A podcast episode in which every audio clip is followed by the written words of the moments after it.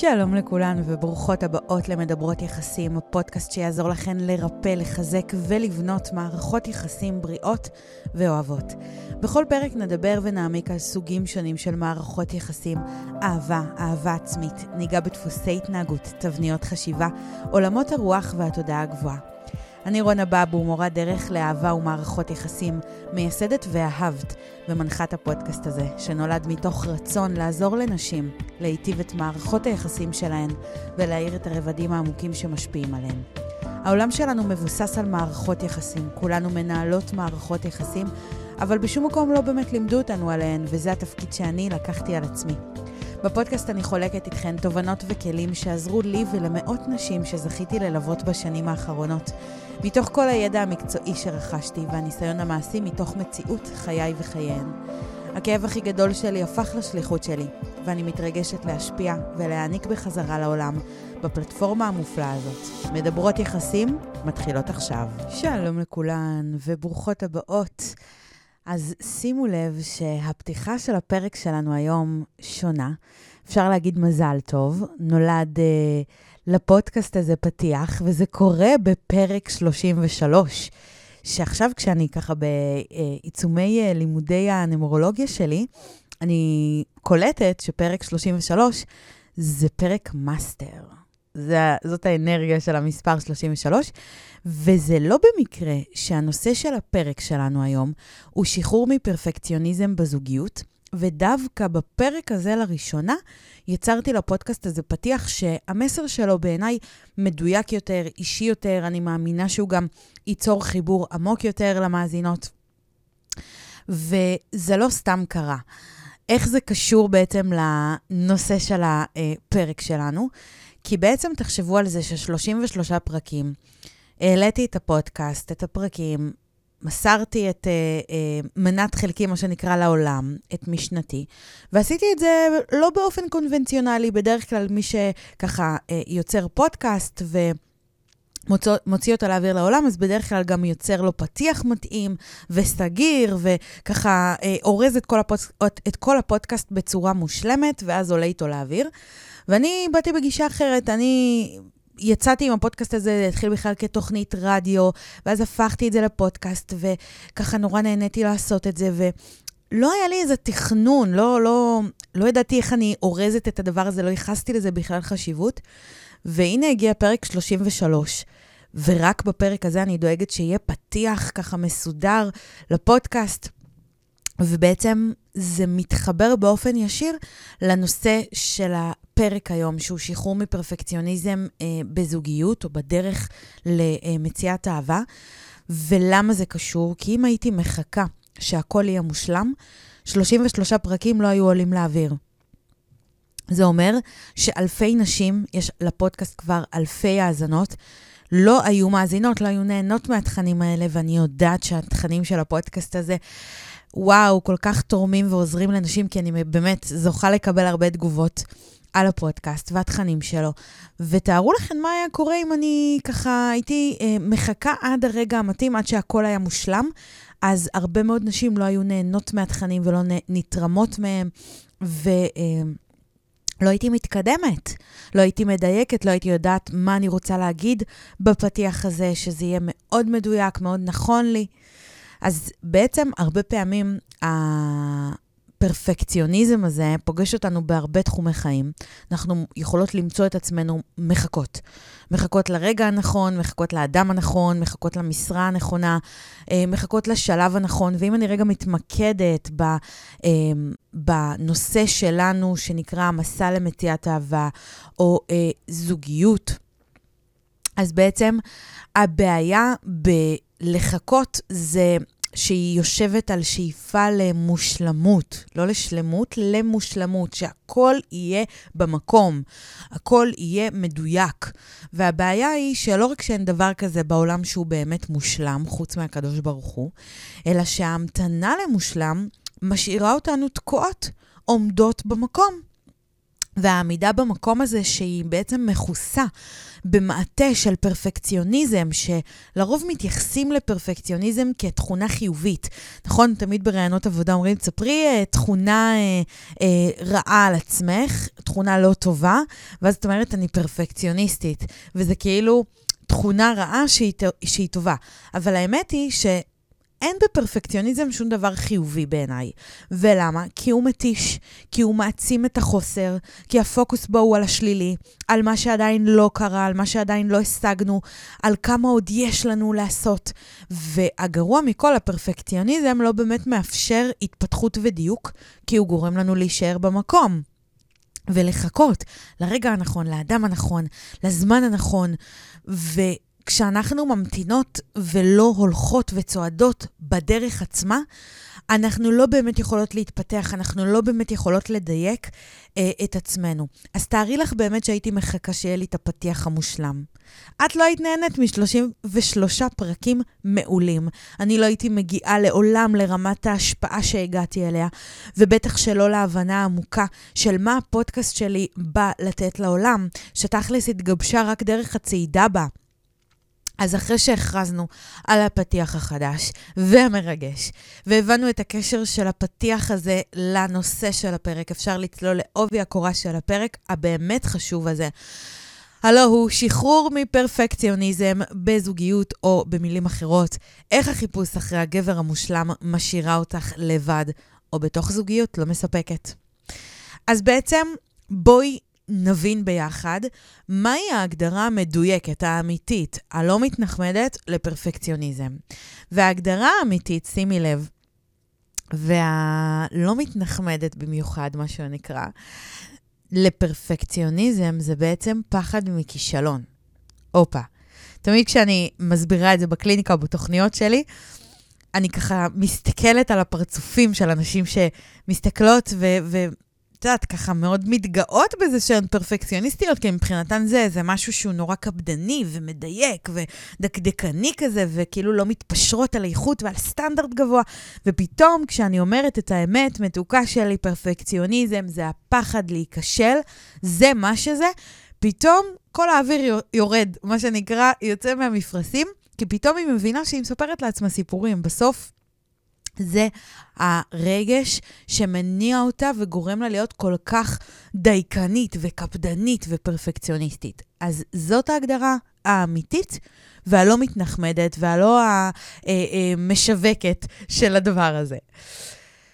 אמ, אז בעצם, אם הבנו שאין דבר כזה פרפקציוניזם, זאת אומרת, פרפקציוניזם, תכלס, זאת הגדרה מתנחמדת לפחד מכישלון. אז עכשיו אפשר לחשוף את השקר, שאין דבר כזה, או אין אדם כזה, מיסטר פרפקט. אין את הגבר המושלם הזה שאת חולמת עליו, שהוא יהיה גם חתיך וגם מוצלח וגם משכיל וגם רומנטיקן ומחזר, והחבר הכי טוב שלך ובשלן מעולה, וגבר של פעם כזה שיודע לעשות כבוד, אבל גם ליברלי בראש שלא יגביל אותך במה ללבוש ואיך לאכול ועם מי להסתובב. מישהו שההורים שלך, המשפחה שלך, יעריצו, שתהיה ביניכם אהבה שלא נגמרת לעולם. הוא יהיה האבא המושלם, והוא פשוט יבין ויכיל אותך, הוא יהיה שם לצידך. מתוקה שלי, אין אדם כזה, אני מצטערת להיות המבאסת, הפארטי פופר, שהורסת לך את החלום הרטוב והוורוד. אבל אין באמת מישהו כזה. ולמה אין מישהו כזה? משום שאין אדם מושלם, יש אדם שלם. ומה זה בעצם אומר? זה אומר, אדם שלם הוא אדם שמכיל בעצם את כל המכלול. אני קוראת לאדם שלם אדם משלים. זה בעצם ההגדרה בעיניי היותר מדויקת, במקום האדם המושלם, האדם השלם. בואי נדייק את זה ונרחיב באדם המשלים. מה זה אומר האדם המשלים? זה אומר הגבר הזה שישלים אותך. השלמה, שימי לב, היא מגיעה בעצם כשיש לנו איזשהו חוסר. למשל, כשאני נגיד מאוד דברנית, ו... הצד החזק שלי זה יותר לדבר. בן הזוג שלי, מקרה אמיתי, סיפור אמיתי, הצד החזק שלו יהיה הקשבה.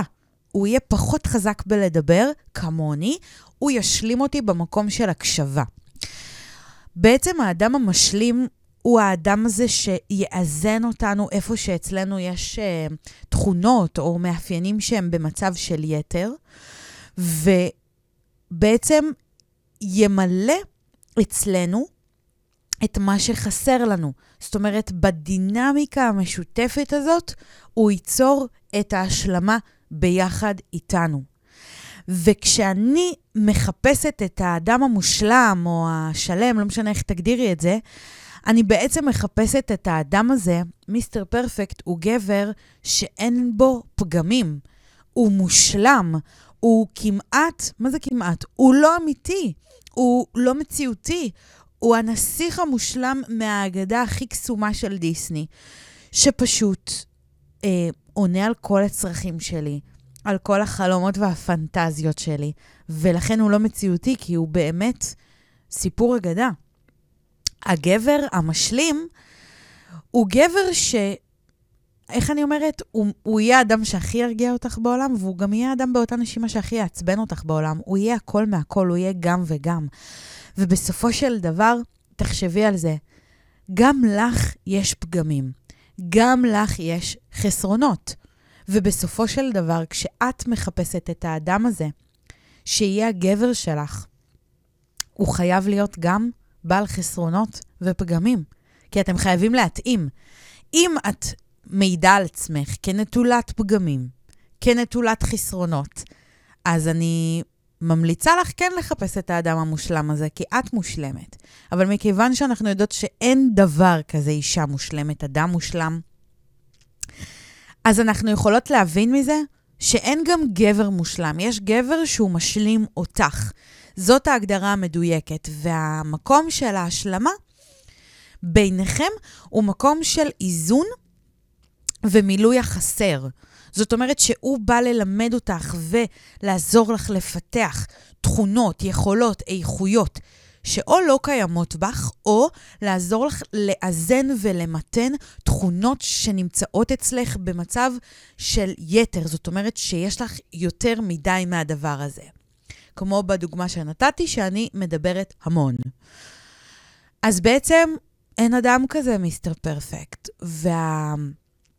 הנשים שבוררות, כי הן כל הזמן מחפשות את הגבר המושלם הזה, הן לעולם לא ימצאו אותו.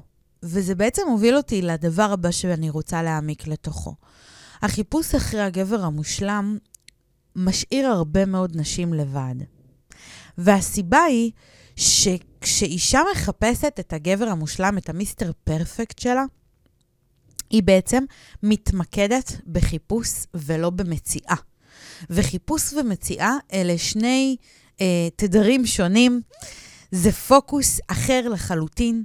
המיקוד במצב של חיפוש הוא מיקוד במה שלא טוב, בפאקים, בחוסר התאמה, בבעיות. כשאני מחפשת את הגבר המושלם, אז אני כל הזמן אמצא גברים שלא מתאימים לי, לא משנה מאיזה סיבה.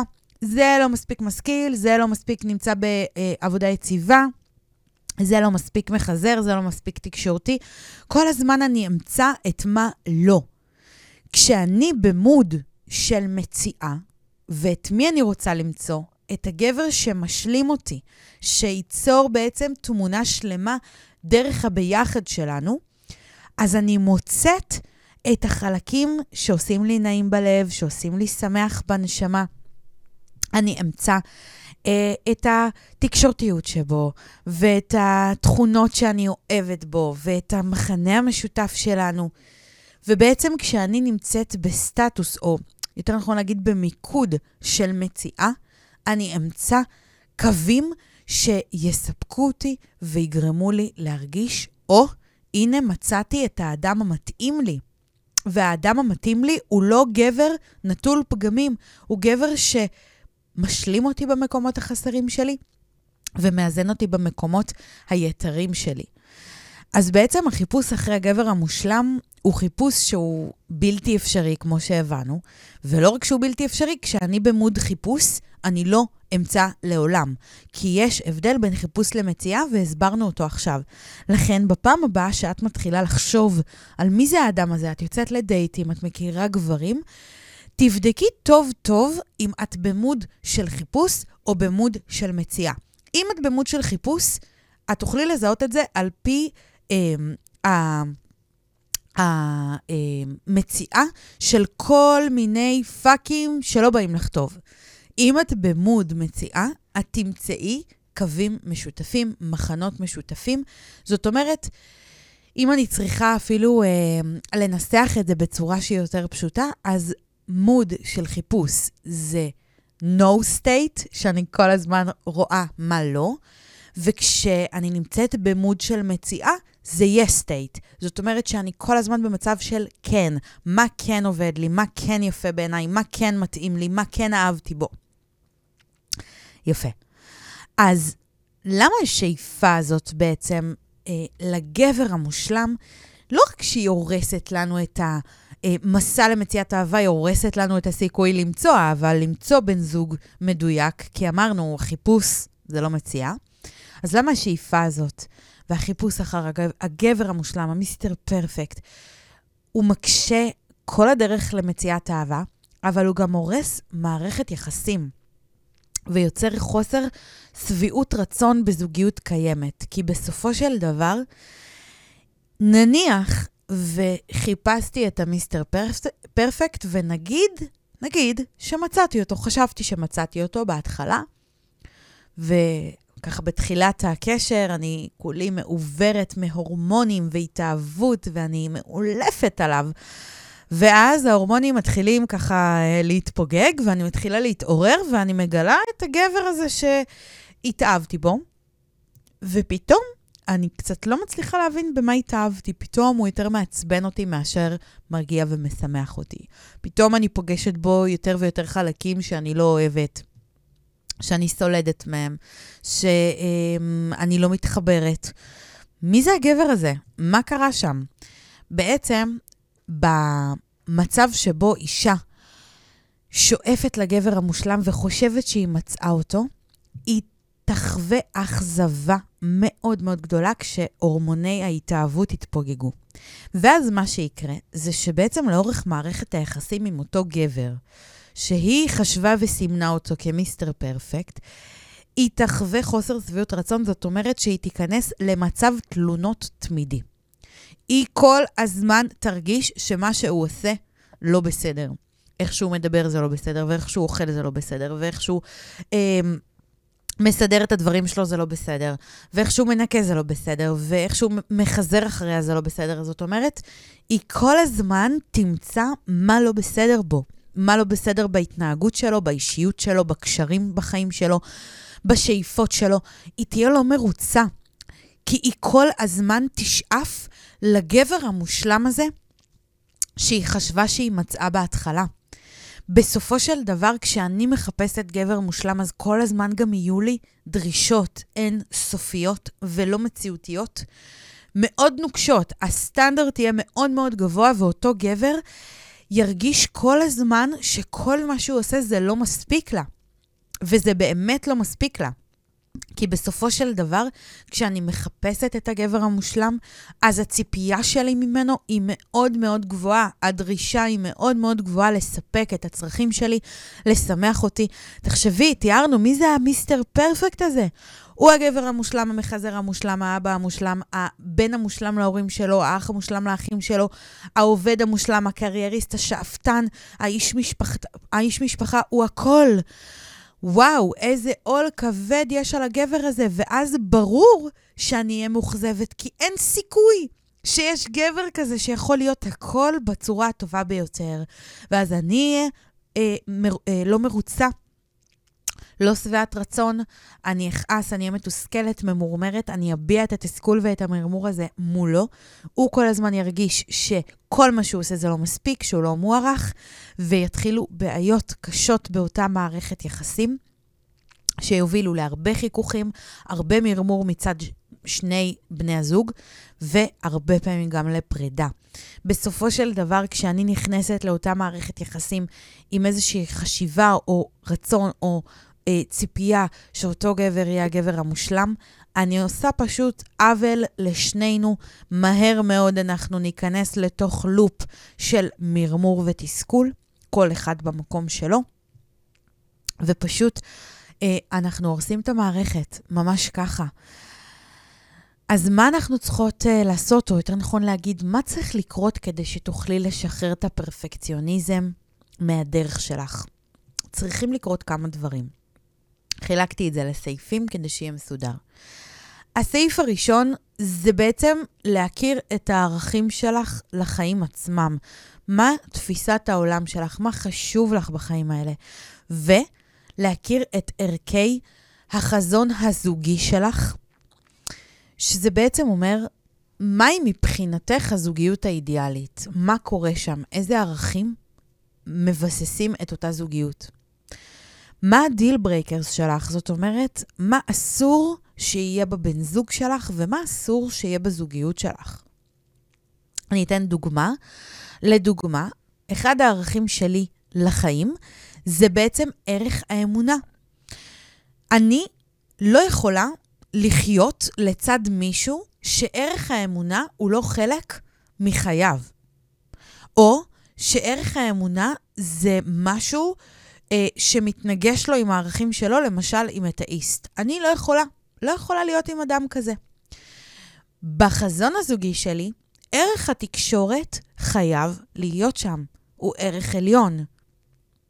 לכן הזוגיות שלי חייבת להיות זוגיות שבה מתקשרים, שיש תקשורת, שזה חלק מהמערכת.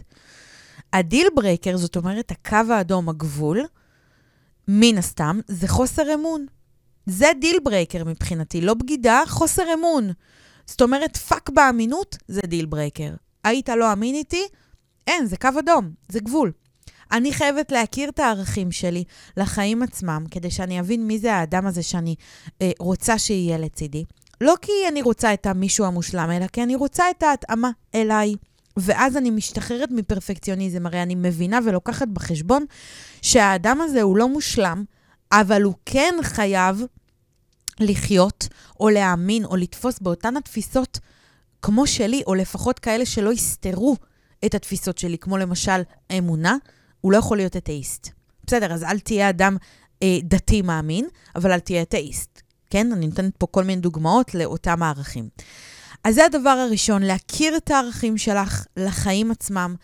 מתוך זה תביני מי זה האדם הזה שאת רוצה שהוא יהיה בן הזוג שלך, במה הוא צריך להאמין, מה צריך להיות חשוב לו בחיים, ומה הערכים שבעצם עליהם מתבסס החזון הזוגי, כולל ה deal breakers, כולל הקווים האדומים בחיים עצמם, כן, הערכים הכלליים, ובחזון הזוגי. הסעיף השני שיוכל לאפשר לך להשתחרר מפרפקציוניזם, זה לשחרר תלות רגשית ב title, במסגרת, באדם. זה בעצם אומר להיות האישה שאת רוצה להיות, מבלי הצורך שמישהו או משהו מבחוץ יהפכו אותך לכזו. זה כמו שאני חשבתי, לפני שקרה השינוי הגדול שלי, אני הייתי בטוחה שכשאני אהיה בזוגיות, אני אהפוך להיות אישה רגועה, אישה שמחה, אישה חמה, אישה אה, נשית מאוד. וההתפכחות הגדולה שלי הייתה שפתאום קלטתי שאני תולה בזוגיות את האישה שאני רוצה להיות, את האישה שאני שואפת להיות. ואז קלטתי, כאילו, רגע, אבל אם אני אהפוך להיות רכה ונשית וחמה ואוהבת ורגועה ושמחה, אז אם אני אהפוך להיות כל הדברים האלה כשתהיה לי זוגיות, בזוגיות שלי, זה רק אומר שהזוגיות היא טריגר להוציא מתוכי את כל מה שקיים בי. הרי אני לא יכולה להפוך להיות משהו שאני לא, משהו שאין בי את הגרעין הפנימי שלו. ולכן, כשאני הבנתי שאני תולה את רונה בגרסה שאני שואפת להיות בה בזוגיות, בבן זוג שהגיע, שחררתי את התלות, יצאתי למסע שלי, ובעצם משם יצאתי לחופשי. כשיצאתי לחופשי, שחררתי את התלות מכל דבר שתליתי בו את אותה אישה שאני חולמת להיות. ובעצם זה עזר לי לקבל קודם כל את עצמי, עם הפאקים שלי, עם החסרונות שלי, להכיר בכל, גם בטוב וגם ברע, גם במלאות וגם בחוסר, וזה גרם לי להפסיק להתעלות על איזשהו גבר, איזושהי דמות שהמצאתי לעצמי שתעזור לי להיות הרונה הזאת שחלמתי. כי אני לא צריכה אותו כדי להיות כזו, אני פשוט כזו כבר מעכשיו, כי אני עובדת על שחרור תלות. ואז אני לא צריכה שהוא יהיה מושלם כדי שאני אוכל להיות מושלמת. אני יכולה פשוט להיות אני במקום השלם שלי, ומתוך השלמות שלי, ההשלמה עם עצמי, אני יכולה לקבל אותו ואת חוסר המושלמות שלו. הסעיף הבא שיוכל לעזור לך לשחרר את הפרפקציוניזם, זה בעצם לשחרר פחדים. בעיקר את הפחד מכישלון שהסברנו והבנו שבסופו של דבר זה מה שפרפקציוניזם אומר. פרפקציוניזם הוא הפחד להיכשל. כשאני משחררת פחדים, במיוחד את הפחד להיכשל, או פחד מחוסר, מחוסר הרמוניה, כן? ממצב שבו יהיו קונפליקטים, יהיו חוסר הסכמות, אנחנו לא נרצה את אותו דבר, אנחנו לא נסכים על, על אותו הדבר. כשאני משחררת את הפחדים, את הפחד מכישלון, את הפחד להישאר לבד, אמ, את הפחד שלא יאהבו אותי, אז אני יכולה בעצם גם להשתחרר מהפרפקציוניזם הזה שמקשה עליי, כי תחשבי על זה, הפרפקציוניזם, כן, הגבר המושלם, המיסטר פרפקט, הוא בעצם מישהו שלעולם לא היו לי ריבים איתו במחשבה האוטופית, כן? בפנטזיה. הוא כל כך מושלם שאנחנו נחשוב את אותו דבר, אנחנו נדבר דרך העיניים, יהיו לנו את אותם רצונות, יהיה לנו את אותו קצב, אנחנו פשוט נהיה אחד. וברגע שאני מבינה שעמוק עמוק בפנים, מתחת לרצון התמים, הילדי והפנטזיונרי הזה, יושבים פחדים.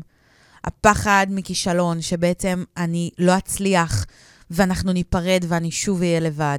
והפחד שהמערכת הזאת לא, לא תצליח, לא תתקדם, לא תתמסד. הפחד שלא יאהבו אותי, הפחד להישאר לבד. הפחדים שמנהלים אותנו, הפחד מקונפליקט, מריב, איך אני מתמודדת שם? האם ריב מתורגם אצלי כאיום על המערכת וכסיום המערכת? הדרך שבה בעצם אני...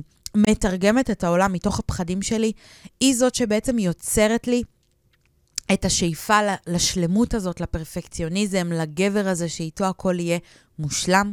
וברגע שאני לומדת לעבוד עם הפחדים שלי, לשחרר בעצם את החלק הזה שמנהל אותי בהם, כן? כי לשחרר פחדים זה, זה לא שאני לא אפגוש את הפחדים יותר, אלא אני אדע איך להתמודד איתם, אני, אני אוכל לצעוד יחד איתם.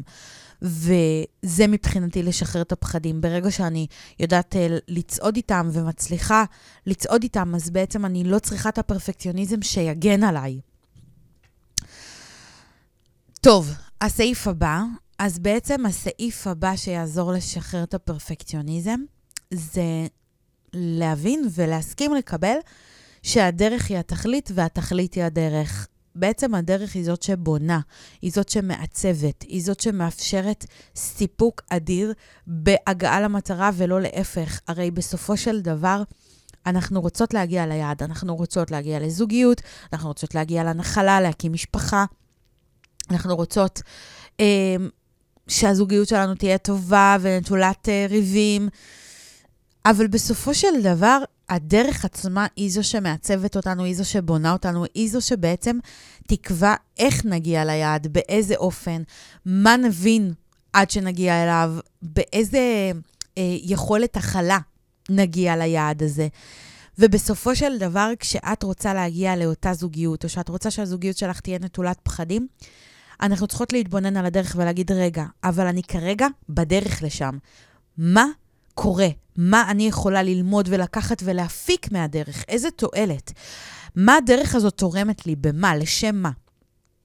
יכול להיות שבמסע שלך למציאת אהבה, הדרך תורמת לך לעיצוב שלך, להתבגרות שלך, להבשלה רגשית שלך, ליכולת שלך לתקשר טוב יותר, פתוח יותר, אינטימי יותר. יכול להיות שהדרך הזאת נועדה לחזק את האמונה שלך. יכול להיות שהדרך הזאת נועדה לעזור לך להשתחרר מהשדים שלך, שאם היית נכנסת לזוגיות, היית פוגשת אותם והם היו הורסים לך את הזוגיות. יכול להיות שאם את בתוך זוגיות, הדרך לשם, לזוגיות מיטיבה, נטולת ריבים, ריבים נגיד, או פיצוצים, אז הדרך לשם היא קשה, כי את עוברת דרך ריבים, דרך מצבים של קושי, של פגיעות, של אכזבה, של אה, אה, אולי לבדות בתוך המערכת יחסים, והדרך הזאת היא חשובה, כי הדרך הזאת נועדה לעזור לך ללמוד להסתכל על הבן זוג שלך כמי שאוהב אותך ולא נגדך, אלא בצד שלך.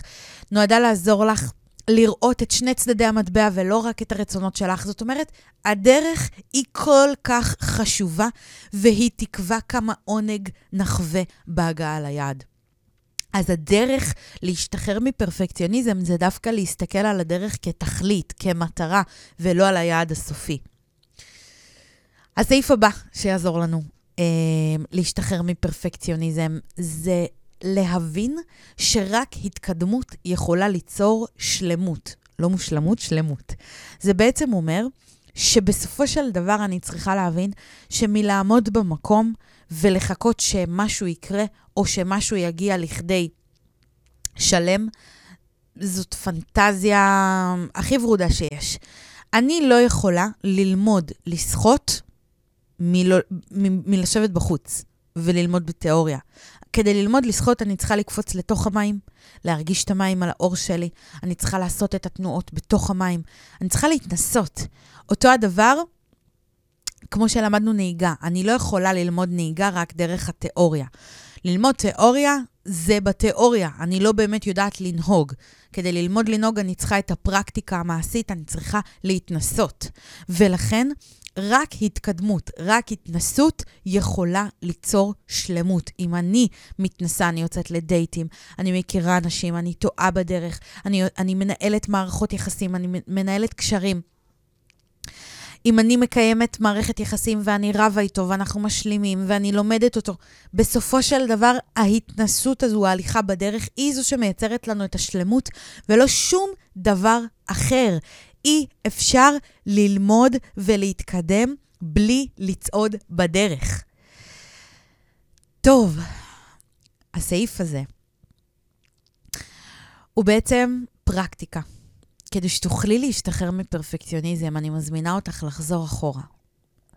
לבחור, לחזור אחורה בחייך, לעבר, ולבחור דוגמה אחת מחייך שבה הדרך לימדה ודייקה אותך, כדי להפנים את שני הסעיפים הקודמים. שהדרך היא התכלית והתכלית היא הדרך, ושרק התקדמות יכולה ליצור שלמות. אני מזמינה אותך לשבת עכשיו לכתוב מול דף דוגמה אחת מהחיים שלך, שבה רק כשצעדת והתקדמת, הדרך בעצם דייקה אותך, ובעצם אה, זאת הייתה ההתקדמות האמיתית שלך. זה כמו שבדודה שלי נרשמה לתואר, אני זוכרת, נרשמה לתואר, אני לא זוכרת במה, זה היה איזה משהו, לא יודעת, ביולוגיה או משהו כזה, אה, תואר לא פשוט. היא למדה שנה שלמה, שנה שלמה באוניברסיטת בן גוריון, השקיעה מבחנים, אה, עבודות, אה, זמני הגשה, כל הלחץ שסטודנטים חווים. בסוף השנה היא הבינה שזה לא בשבילה, שינתה מסלול. כאילו זרק, זרקה שנה שלמה לפח, אבל לא באמת. זאת הייתה שנה שהייתה שכר לימוד עבורה. למה? כי השנה הזאת עזרה לה לדייק מה התואר הנכון לה, מה המסלול הנכון לה, מה הלימודים שבאמת מעניינים אותה. וזה מה שאפשר לה בעצם לדייק את עצמה, כי תארי לך שהיא הייתה עוברת שלוש שנים בתואר ההוא, שממנו היא פרשה באמצע, ואז מגלה בסוף שזה לא בשבילה. או שהיא מעולם לא הייתה נרשמת ללימודים, איך היא הייתה יודעת מה נכון לה.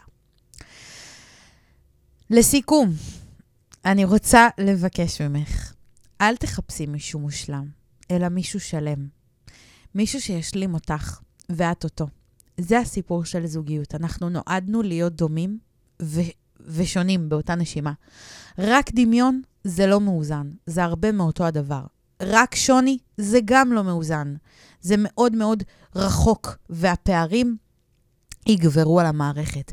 האיזון השלם הוא בתוך חוסר המושלמות, במקום שבו את חסרה והוא משלים אותך, ולהפך, ובמקום שבו את יתרה והוא מאזן אותך, ולהפך. אז אני מאוד מאוד מקווה שהפרק הזה יעזור לך להשתחרר מהפרפקציוניזם, יעזור לך לצעוד בדרך ולהבין שאין דבר כזה מיסטר פרפקט, הוא לא קיים שם, והאמת, שאת לא באמת רוצה אותו, את רוצה מישהו ללמוד איתו, לטעות איתו, להתנסות איתו, לגדול איתו, לצמוח איתו, כי אז העונג מהביחד, מהאנשים שהפכתם להיות, הוא כל כך גדול שאין לזה שום תחליף. אז אני רוצה להגיד תודה שהאזנת עד כאן. ואם התחברת ואהבת את הפרק, אז שתפי אותו עם נשים שאת אוהבת, נשים חשובות לך, שהיית רוצה לחלוק איתן את התוכן החשוב הזה. אני יותר מאשמח לראות שיתופים בסטורי, בכל פלטפורמה. זה מחמם לי את הלב ונותן לי סיפוק אדיר לדעת שאני נותנת לכן תוכן מדויק. אז אם יש לך שאלות לגבי הנושא של הפרק, אפשר לכתוב לי במייל. הוא מצורף כאן בתיאור של הפרק, בתחתית שלו.